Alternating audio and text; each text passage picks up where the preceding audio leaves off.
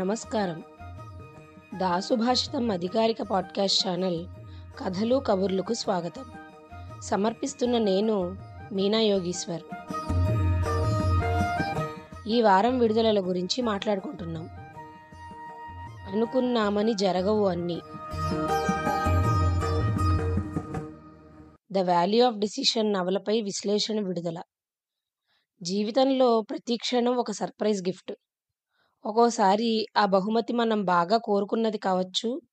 ఒక్కోసారి మనం ఊహించనిది ఇష్టం లేనిది కావచ్చు. మనకి నచ్చినా నచ్చకపోయినా ఆ బహుమతి మనకి వచ్చే తీరుతుంది. పైగా ఆ జరిగేదంతా మన మంచి కోసమే జరుగుతుంది. కానీ ఆ క్షణానికి మనకి ఎంతో అన్యాయం జరిగిందని మనం భావిస్తాం. కానీ భవిష్యత్తులో ఆ జరిగిపోయిన క్షణం తాలూకు మంచినే అనుభవిస్తాం. Life is a great secret. అలా అనుకున్నది జీవితంలో జరగని ఒక అమ్మాయి తన దేశానికి యుద్ధ సమయంలో అన్యాపదేశంగా సహాయపడగలిగింది. ఆ అమ్మాయి జీవితాన్ని పరిశీలిస్తే ప్రతి మలుపు ఆమెకు అన్యాయమే చేస్తోందని బాధగా అనిపిస్తుంది. నిజానికి ఆమె వ్యక్తిగత జీవితం ఎంతో బాధాకరంగానే గడిచింది. అయితే ఆమె నమ్ముకున్న ఆమెను నమ్ముకున్న కుటుంబం వారి వ్యాపారం తద్వారా దేశక్షేమానికి ఆమె బాధాకరమైన జీవితమే పునాది అయింది ఆమె ప్రతి త్యాగం ఆ కుటుంబ వ్యాపారాలకు వెన్నుముకల్లో ఎముకల్లా ఉపయోగపడ్డాయి.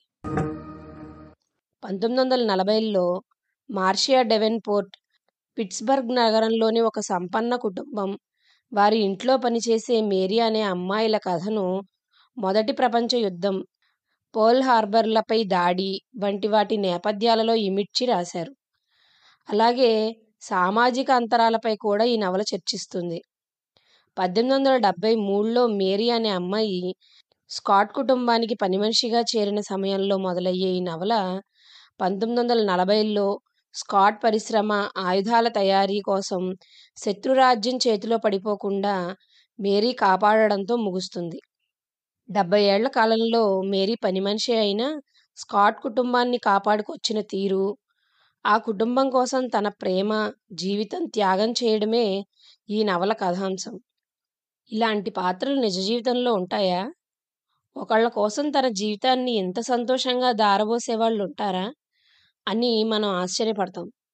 కొందరైతే ఆ కాలంలో చేశారు ఇప్పుడు అలా ఉండేవాళ్ళు ఎవరు అని కూడా అంటారు. కానీ సరిగ్గా గమనిస్తే ప్రతి తరంలోనూ ఎన్నో కుటుంబాల్లో ఇలా తమ వారి కోసం జీవితాన్ని త్యాగం చేసేవాళ్ళు తప్పకుండా ఉంటారు. కానీ ఆ త్యాగం అవసరమా? వేరే వాళ్ళ కోసం మనం ఎంతవరకు త్యాగం చేయొచ్చు అనే ప్రశ్న ఎవరికి వాళ్ళే వేసుకోవాలి. ఈ వారం ఈ నవలపై ప్రముఖ రచయిత్రి విమర్శకురాలు శ్రీమతి మాలతీ చందూర్ గారు రాసిన విశ్లేషణ విడుదలవుతోంది. ఈ దీపావళికి ఇంత భారమైన నవల పరిచయాన్ని అందించడం అవసరమా? అని ఒక సమయంలో మేము ఆలోచించాం. కానీ ఆత్మ పరిశీలనకు అవకాశం ఇచ్చే ఇలాంటి కథలను తెలుసుకోవడానికి పండుగను మించిన అవకాశం ఉండదు అనిపించింది. అందరికీ దాసుభాషితం తరపున దీపావళి శుభాకాంక్షలు. ఇవండి ఈ వారం విడుదలల గురించి కథలు కబుర్లు. వచ్చే వారం కథలు కబుర్లలో మళ్ళీ మిమ్మల్ని కలుసుకుంటాను. అంతవరకు సెలవు. ఇట్లు మీ మీనా యోగీశ్వర్.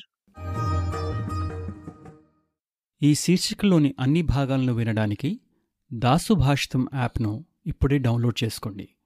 లింకు డిస్క్రిప్షన్లో ఉంది.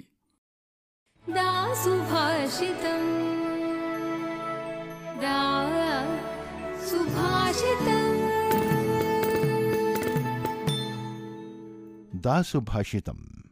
సమగ్ర శ్రేయస్సుకు సోపానం. W W W dot Dasubhashitam dot com